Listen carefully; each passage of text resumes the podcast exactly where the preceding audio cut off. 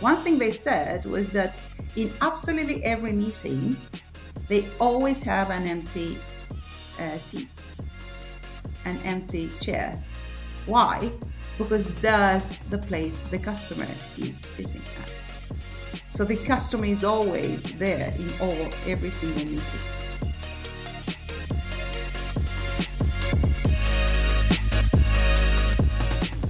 And we are back for series three of transformation stories from the award winning Valtech Cafe.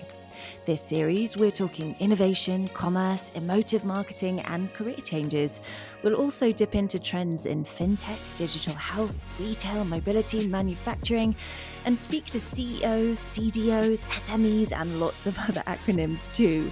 As always, you can expect gloriously unscripted discussions that shed an open and transparent light on the ebb and flow of our digital world. I'm Tizzy Philp, and welcome to the podcast. 16 years ago, global logistics firm PostNord began creating and releasing an annual commerce report, eBarometer. It's a temperature check of the state of commerce in the Nordics, the megatrends, challenges, consumer preferences, and opportunities that continue to evolve and gain precedence. Far from being purely focused on the logistics industry, the report gives an overview of the state of commerce across sectors one of the leading figures in the creation of the report is e commerce advisor Soledad Gonzalez. As a lecturer, market analyst, and keynote speaker, I'm delighted to welcome Soledad to the podcast to discuss what she has termed the four E's of commerce. So let's begin, Soledad. Welcome. Thank you very much, Tizzy. It's a pleasure to be here. Let's begin with an introduction to you and your background and what it is about the evolution of e commerce that has sparked your interest so much in recent years. Yeah, sure. Uh, as you said, my name is Soledad. Um, so you may understand that I'm not from Sweden. I live in Sweden, have been living here for 10 years now, but I come originally from Argentina. And I work as an e-commerce advisor, as you said, in PostNord. PostNord is a Nordic company, uh, logistic companies, and we have uh, of course, a lot of focus on e-commerce. In in my current role, I basically share our knowledge. We follow trends on the market, and I'm really passionate about e-commerce and digital in general. Also, how it forms retail and how we consume. I think it's really really exciting. A big part of my role as well in PostNord is working with our report eBarometer, as you said initially. And previously, I worked as a project manager for the report, but nowadays I work a lot more strategically with questions such as what's going on in the market, what topics are hot right now, what is interesting for our customers, I mean, retail actors and uh, merchandisers. We really want to show that we see that we have a lot of insights. We really believe that knowledge and insights are a great way to develop businesses and stay ahead of the curve what really hooked me about e-commerce i'd say that was that it's really fast paced changing all the time and i really like also the future outlook of working with e-commerce i'm a kind of uh, fast-paced person myself I talk fast, think fast, you know, and what some of my colleagues call, him, call me Speedy Gonzalez. so I think it's really attractive that it's a fast moving industry and that's undergone a lot of changes. Yeah. Awesome. That's amazing. And we've got so much to talk about in this in this conversation. So I'm very uh, excited to get stuck in because in uh, some of our listeners might remember in our last series, we talked to VTEX analyst in residence Jordan Jewell about the six trends defining the future of commerce. So it's obviously something that's very close to our hearts as well. But today we're hearing about the four E's. So a slightly different track, but tell us what they are. What are these four E's and why it's making increasing sense to think of commerce in these terms, in this context? Yeah, I think that I just wanted to. Uh, have a look at e-commerce in a, in a different perspective and i would kind of challenge a little bit this idea of the traditional marketing mix uh, the four p's. I mean product price promotion. And i would like to offer like a new view. I'd say that we are moving towards a new state of commerce and the way i define it is instead of talking about product just products we need to talk about experience so the E in e-commerce stands for experience commerce. Uh, instead of just talking price, we should talk about exchange of real value with our customers. And instead of just limiting to a place, commerce is everywhere. So the E stands also for everywhere. And instead of just promotion, it's engagement. So we've got experience, exchange, everywhere, and engage. So those are the four E's, the four new E's of commerce. Okay, well, let's start and go through them uh, one by one. Let's start with experience. What do you see as the future of commerce experiences? Are brands realizing the importance of offering more than just that transaction, do you think? Yeah as you said, um, historically we've seen that particularly e-commerce or digital sales in general have been very focused on the transaction. So very focused on conversion rates, on getting uh, people to buy, purchase stuff. But I think that we need to think beyond that nowadays. It's great, of course, that uh, digital realm gives us the opportunity to measure stuff. Uh, I, I do not mean that uh, in that sense that we don't need to use data. But I think that we need to think beyond just the transaction. We need to think that people want to experience things and both online and offline. I think a, a great example, I, le- I read an article the other day uh, on uh, a company called Gymshark. You may know them. Uh, I love Gymshark. I actually mentioned, I yeah. actually referenced them in a different podcast. They're such an interesting brand and doing so doing so well yeah, it's great. So basically, I sportswear brand, and they find kind of exactly what I had been wondering about for a long time. I'm very interested in training in general. I train myself, and I like you know going uh, to the gym and stuff. And I thought, how come that sport brands do not open a store where you can experience clothing and training equipment as you were at the gym in a real setting? Um, exactly. Then this store exists now, and it's Gymshark, right? That has opened uh, their new, new store in on Regent Street in London. On Regent Street in London, which is for those who aren't maybe as familiar, prime prime real, real estate within uh, within London. Yeah, for shopping. It's great. It's like a two floor with lots of areas to work for workout, workout, gym, personal training, you know, VIP personal shopping and stuff like that. They've taken this to a whole new level. It's not about the product. It's not just about the equipment you need to, for your training, but it's experiencing the product in the environment where you're going to use it. So I think it's a great way to think about it. And I think that I think it's he, the founder or their CEO, Ben Francis, he is a really mm. visionary. He wants to make this store, he wants it to become a cathedral to the brands uh, where people people come and can immerse in the experience uh, experiencing the products. So I think it's quite exciting, and uh, it's just one example, but there's so many others examples in the beauty sector as well. Sephora uh, take the the online experience as well to another level, where they are offering nowadays like AI to analyze your your skin to see what product is the best for you. And and you focused quite a lot there on physical retail and physical commerce transactions, but I mean this has to translate online too. The next E on your list was exchange. Tell us more yeah. about what you mean by exchange. Yeah. What I think about exchange is that of course customers or consumers buy stuff because they need it, but I think that beyond the product, more than a product, they just buy a solution to a problem. You buy something because you need to solve a problem, a need you have, right? So, what I mean by exchange is that we should maybe think about what is it in, in my product that actually creates value for the customer, a value exchange. So, and to exemplify this, I think of like I'm in grocery, grocery within grocery stores or grocery in general. The problem they are solving for me is that not only like I need to feed myself, but I am I'm a, I am a, a, mom of two. I have two children and I work quite a lot. So for me, is they should make it easier for me to answer the question: What what shall we have for dinner? What are we having for dinner? Okay, I need to think about the questions like seven times a, a week. You know what I mean?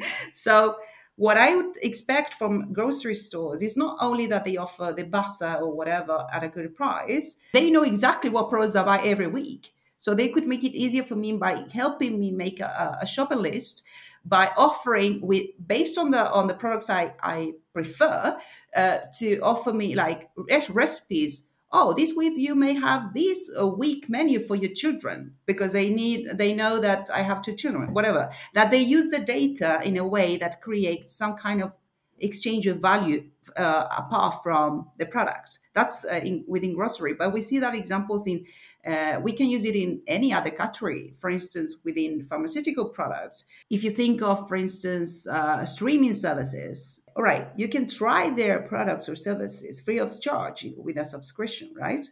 So first you try the service, you see this exchange of value, and then you can maybe decide, oh, I will get a premium subscription because I see that this creates value for me.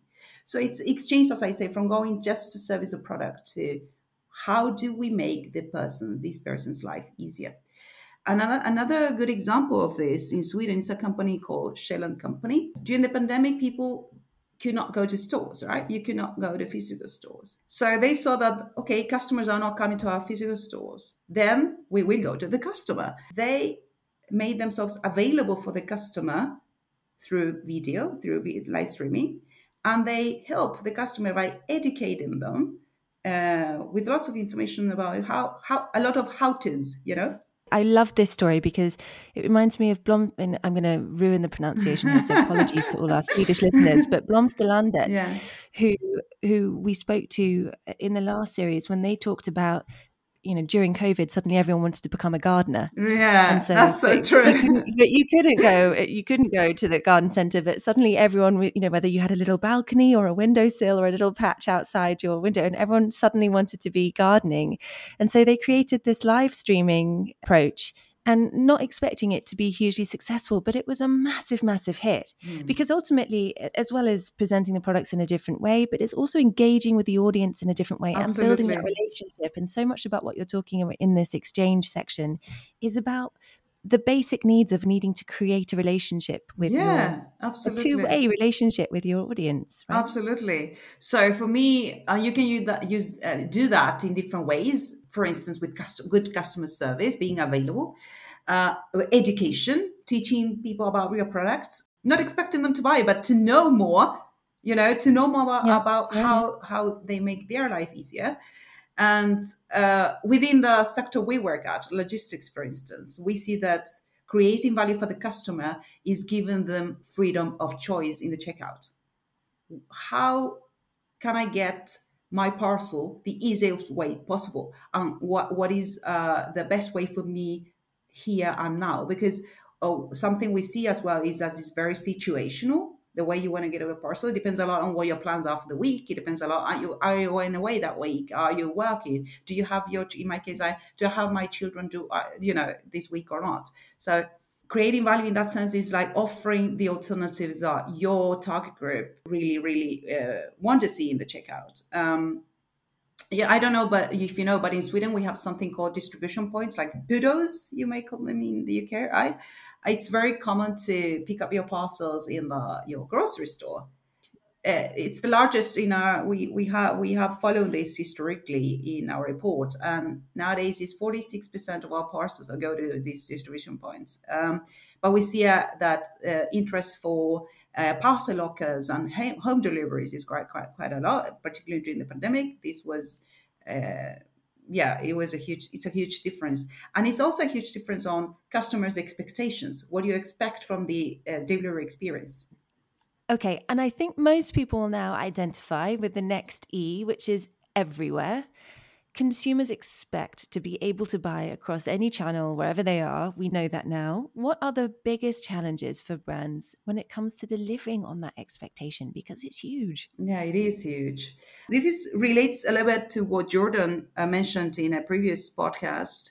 Uh, uh, the fact that the buying journey has become a lot more complex nowadays so as he said something like the purchases, uh, the, the touch points go from has gone from like uh, two to five or six touch points before you make a purchase, which is kind of amazing. Something we see very clearly in our report is that customers want to get communication from, in different ways uh, they want to connect with brands and companies in different ways depending on where they are in the buying journeys. For instance, we see that when I am in like uh, discovery mode, when I want to get inspiration, particularly women, it's Instagram, it's social media. 60% of women discover new products through these channels.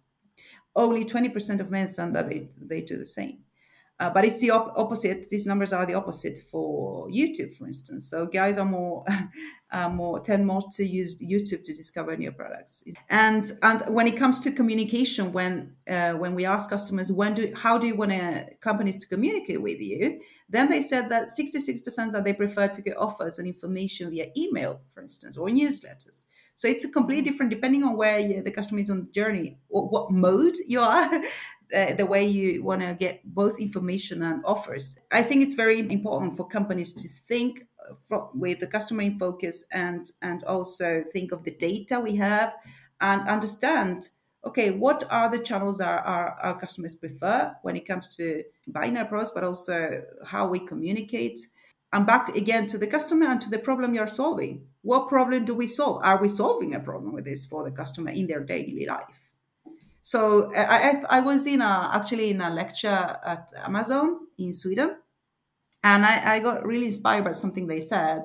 They talked about their 16 principles. They have 16 principles on innovation, how this company keeps innovating. I thought it was really, really uh, inspiring. And one thing they said was that in absolutely every meeting, they always have an empty uh, seat, an empty chair. Okay. Why? because that's the place the customer is sitting at. So the customer is always there in all every single meeting. So then our final E, which is engage, yeah. and talking about that customer experience and giving that customer the seat at the literal table by the sounds of it. How will the role of community building change and adapt over the next 12 months, do you think? I think it's a huge change, and the expectations from the customers are much higher. Back to what we uh, talked previously about transaction, going to from transaction to actual relationship. Um, I think that it has to do with how we have changed our behavior and expectations online. Well, you know, when we start using social media, 2007, 8, something, it would be like, I have uh, 500 friends on Facebook, whatever. But nowadays, it's more like, who are of those people are you actually interacting and connecting with? It doesn't have to do with quantity; it has to do with quality, the quality of the you know relationship. So. Uh, I think that companies should think the same way and uh, engage and actually build some kind of connection that goes beyond the transaction.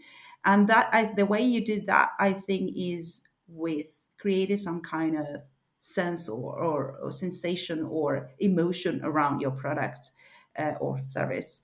One example of this, there's many good examples uh, among D2C companies, direct to consumer companies in Sweden. Revolution Race, it's an outdoor company, an, an outdoor brand um, from a little town in Sweden called Borås, that it's like the textile center and e-commerce center in Sweden.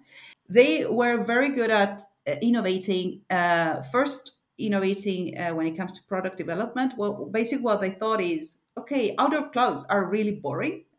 They're mostly gray or dark green, you know, or dark.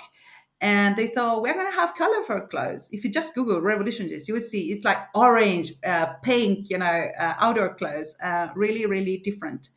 Um, and also, what they wanted is like to make uh, quality kind of very very uh, good quality products but still available for most of the people like that you are you know affordable. So that was the way they thought differently. Another thing they did was they are huge in social media. So instead of having very curated content uh, extremely you know perfect they went out in the woods and filmed and did made a lot of videos and put them up on the internet like very authentic. The way you are when you are outdoors you know? Um, and what this made, this led to a huge number of people following them because they were firstly a cool brand thinking differently in the outdoor sector but also they created buzz around the product with creating people that are get got interested and were ambassadors for the brand. Another good example is a, a company called Maya Delorez, riding sportswear company in Sweden. Uh, it was founded by a, a, a girl called Madeleine Törnblom. She founded the company when she when she was 20 years old. And the amazing thing about this company is that they grew huge organically. I mean, to to grow organically these days is that that's a good thing, right?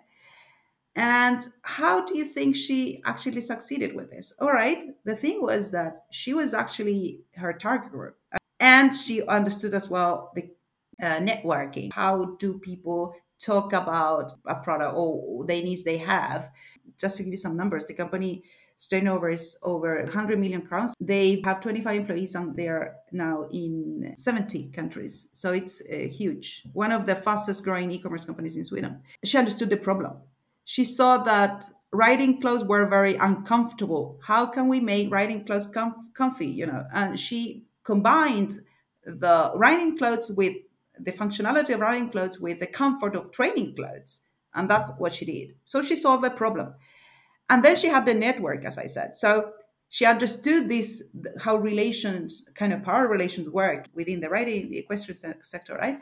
So she went to all these exhibitions and writing competitions and got in contact with the influencers, that is teachers or trainers. And she gave them giveaways and showed their products and they got to try the products. Oh, this is great. And because she got this network of influencers like teachers and things like that, all the students these teachers interested in the product.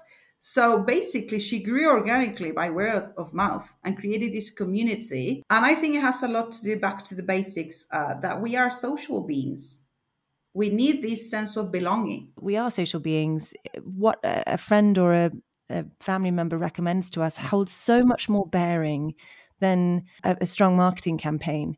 And I spoke to uh, someone else on, an, on another podcast uh, the other day about exactly that topic. No, no matter how strong the marketing is, we're almost reverting back to the old uh, I don't know if you have this in Sweden as well, but the corner shop mentality where you went into a store and the person behind the counter knew you, knew your family, knew your needs, offered a really personalized service because it was personal, because they mm-hmm. cared, because they knew you, they knew they knew what you needed.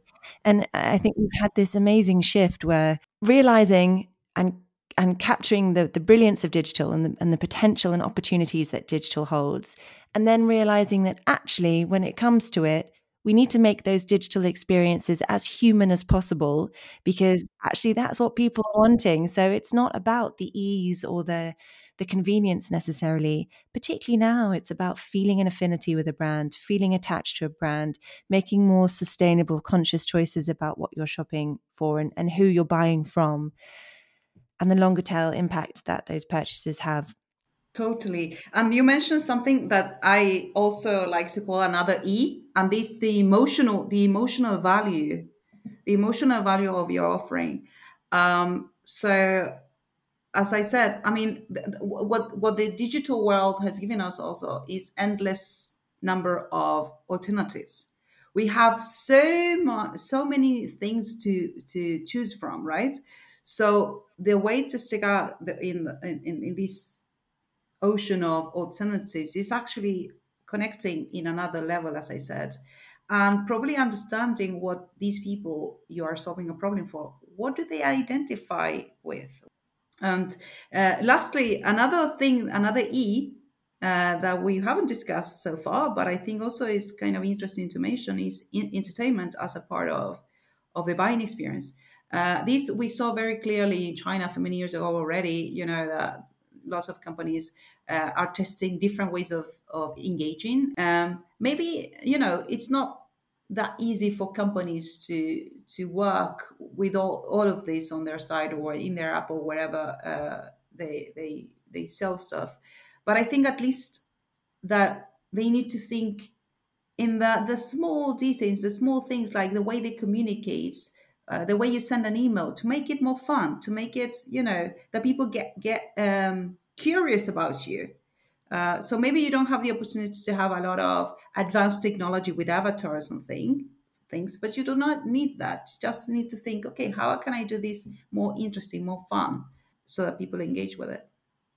I love that. We're going to have to change the name of the podcast to the six E's instead of the four E's. yeah, yeah. That's okay. We can do that. Soledad, yeah. thank you so much. That's been so insightful and we've learned so much. It's been fantastic to talk to you.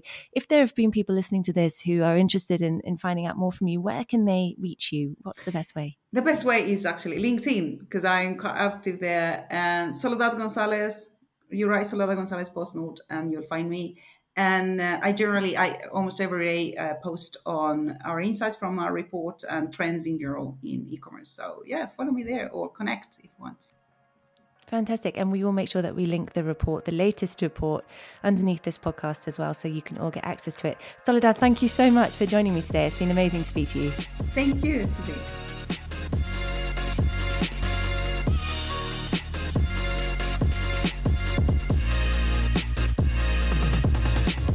You've been listening to the latest transformation series from Valtech Cafe. Hit subscribe to get access to our whole back catalogue of conversations. And if you'd like to know more about what we do, why not visit us at valtech.com for all the details. Until next time, thanks for listening.